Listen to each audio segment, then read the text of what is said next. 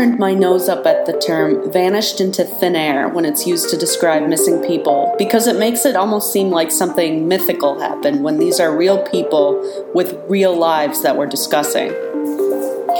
But if there's any case you could use, quote, into thin air for, it would be the case of Jason Jolkowski. A 19 year old friendly and responsible man that disappeared in Omaha, Nebraska back in 2001 and the host of the Unfound podcast, who did a wonderful interview with the mother of the victim that we're going to talk about today, said it best. When it comes to the term, quote, vanishing into thin air, this case fits the description. Believe me when I tell you, this one is a real head scratcher. In fact, one police officer that had worked on Jason's case called it, quote, the most baffling case he had seen in 30 years. In the 19 years he has been missing, not a single clue or piece of evidence has turned up. So buckle up and let me tell you about the disappearance of Jason Anthony Jolkowski.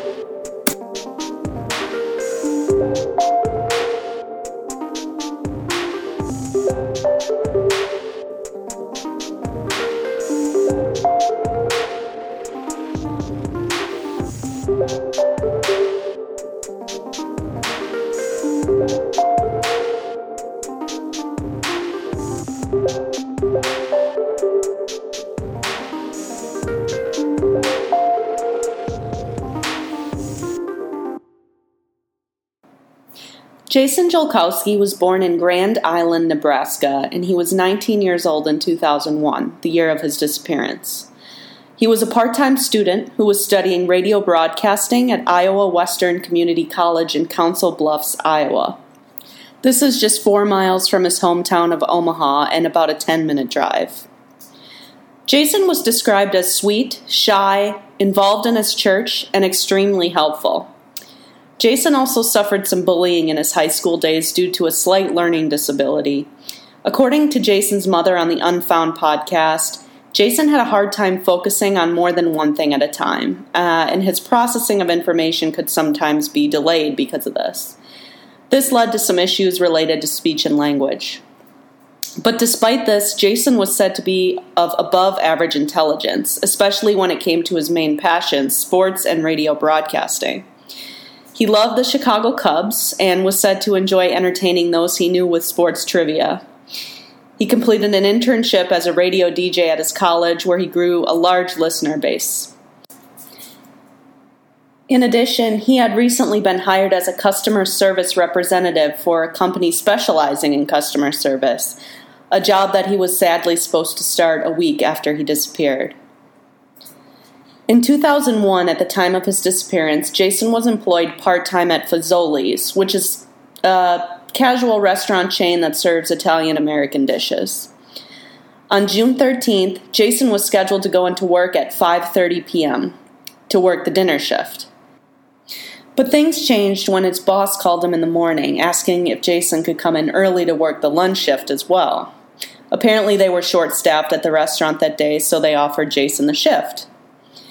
Now, Jason typically drove to work, but on the day of his disappearance, he had to make other arrangements as his car was in the repair shop after a storm caused hail damage. So, eager to help and earn extra money, Jason told his boss he would walk to work, which is about four miles from where he lived with his parents. And to me, this is such a testament to Jason's personality, his, his helpfulness, and his willingness to go out of his way to help his coworkers. But Jason's boss said no need to walk and he agreed to send a fellow coworker from Fazoli's to pick Jason up. Rather than burden his coworker with directions to his home, and given that Jason had trouble giving directions himself, he agreed to meet the coworker at Benson High School, which he had formerly attended as a student. They agreed that his coworker and Jason would meet there at 11 a.m. With arrangements now made to go into work early, Jason jumped in the shower, put on his work clothes, and before setting off, he helped his brother roll some trash bins from the curb into the garage. This was later recounted from a neighbor who witnessed this around 10:45 a.m. As Jason's brother made his way back into the house, he glimpsed out the window as Jason walked out of the garage, beginning the 8-block journey to Benson High School. He wore his black slacks and work shoes that he always did when he headed to work, along with a Chicago Cubs t-shirt and cap. He held his red work shirt as to avoid getting it dirty during his trek. Meanwhile, at Benson High School, Jason's coworker waited in the parking lot. When 15 minutes had passed since their scheduled meeting time, she found herself confused and unsure what to do. So she made her way to a gas station a couple blocks away to use the payphone to call the restaurant. Jason hadn't shown up, she told her boss. What should she do? But her boss told her to wait for a few more minutes and see if he ends up showing up late. So she did. But Jason never arrived at the parking lot. A half an hour had now gone by, and Jason's coworker made the decision to head to the restaurant. After all, they were short staffed that day, which was the reason Jason was called into work early anyway, and she didn't want to put them more behind. Besides, Jason was reliable and he was helpful. Surely he would turn up eventually, and there'd be some sort of explanation. As Jason's coworker started her 11:30 shift, Jason's boss attempted to call his house to see what was going on. But he reached Jason's brother, who had told him that Jason had already gone to work. Now, remember, I said Jason was supposed to start a brand new job a week after his disappearance? Well, Jason's boss knew that, and because of this, he figured Jason maybe decided to skip out on work that day since he wouldn't be working at Fazoli's much longer anyway. This assumption, while perfectly reasonable in the mind of Jason's boss, unfortunately proved to be very wrong. Jason was known by his family to be a sweet guy who would go out of his way to help others in need. No way he would play hooky when the restaurant was short staffed. It just wasn't him. Jason's parents weren't made aware that there was anything amiss until later in the evening, as they were both at work at the time. Jason's father, Jim, arrived home around 5 p.m., not knowing his son was called into work early. He thought he was supposed to drive Jason to work to his evening shift since Jason's car was in the shop. When he discovered that Jason wasn't home, he called his wife, Jason's mom, Kelly, asking if she had heard from him. She had not. It was then that they realized something was very wrong.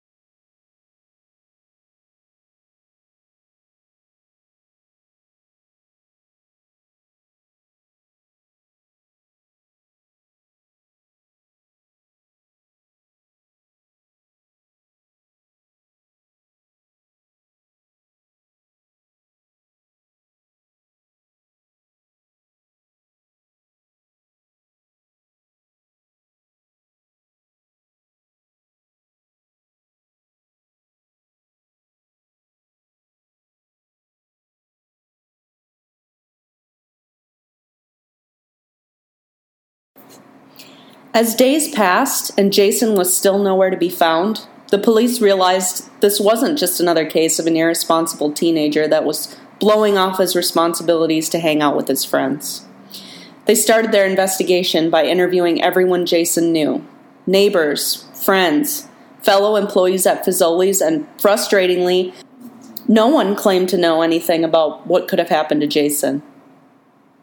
Jason was last seen around 10:45 a.m. by a neighbor as you recall, pulling the trash bins into his family's garage.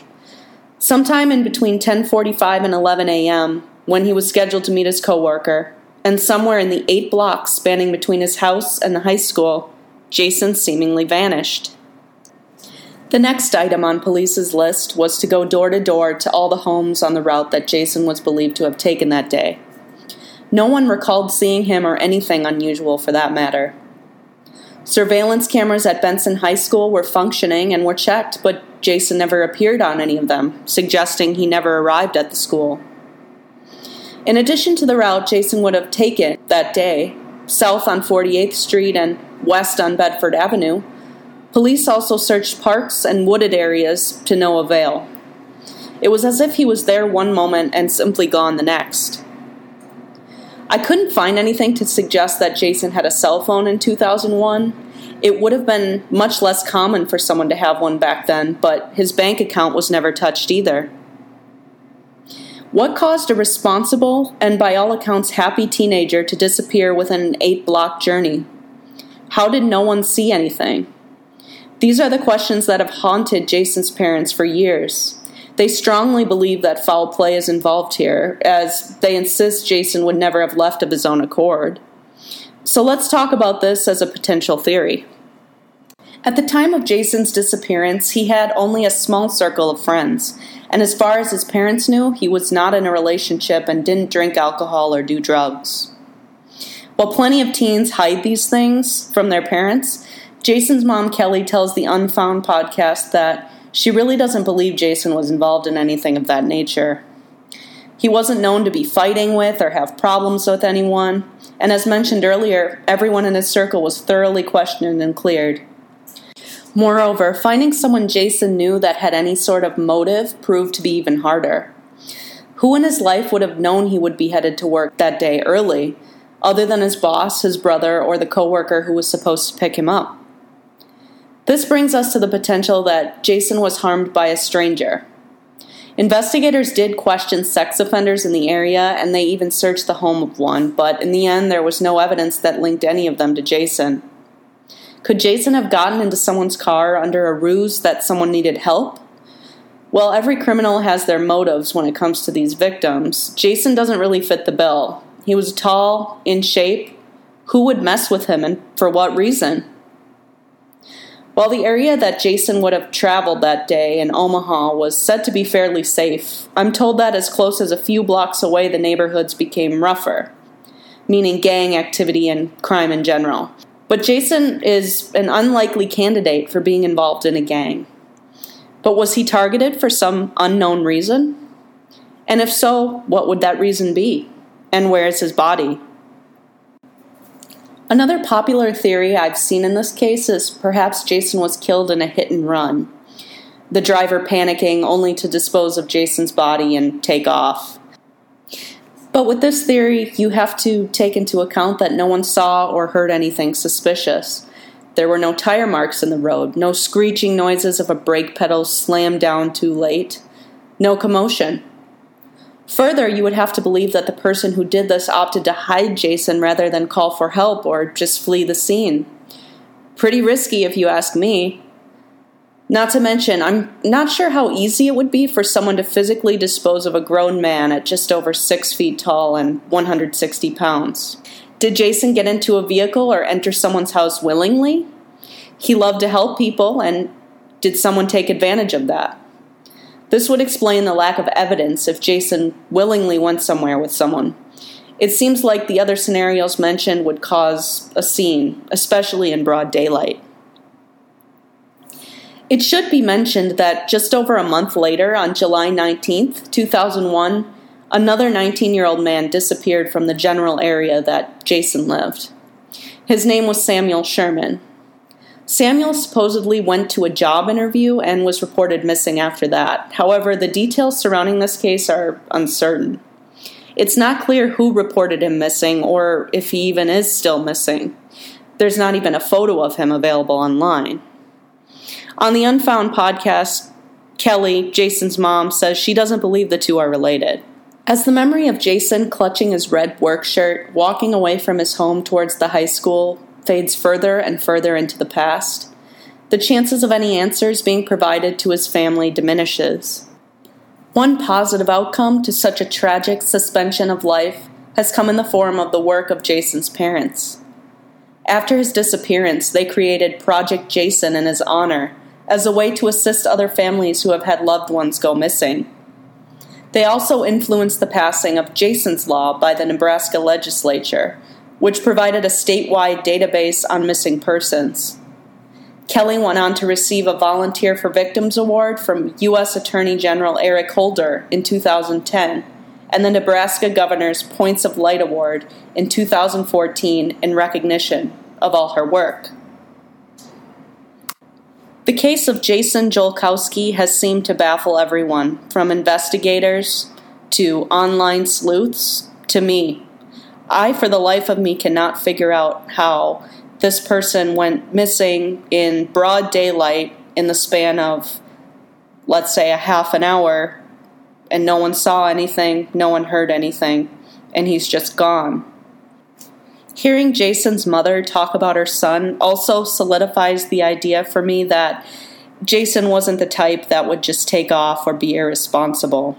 And I know when a mother is talking about their child, they're always going to see them through rose colored glasses. But in this case, I really get a sense that Jason was a good guy. He was responsible and he wouldn't do something like this on purpose. So then I have to ask myself, what happened?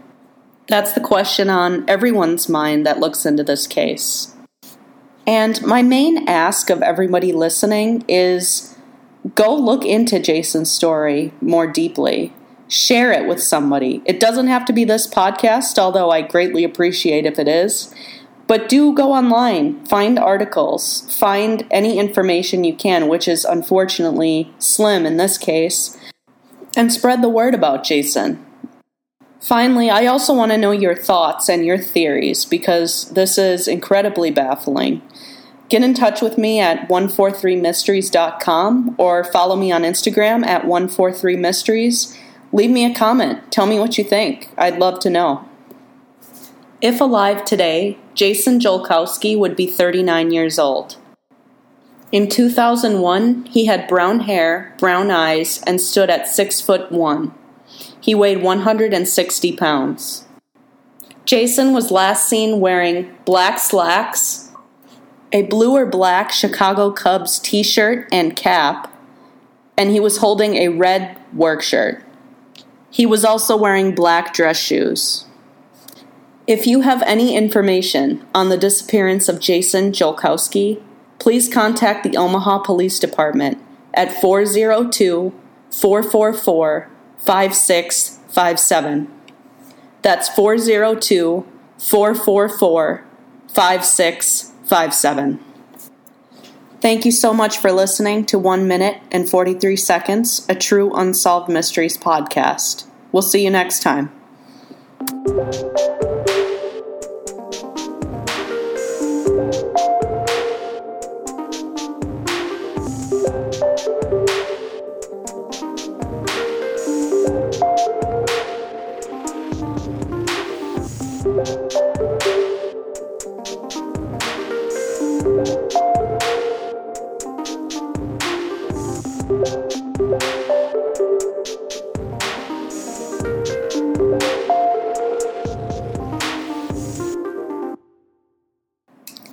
Podcast has been approved by Skipper the Cat.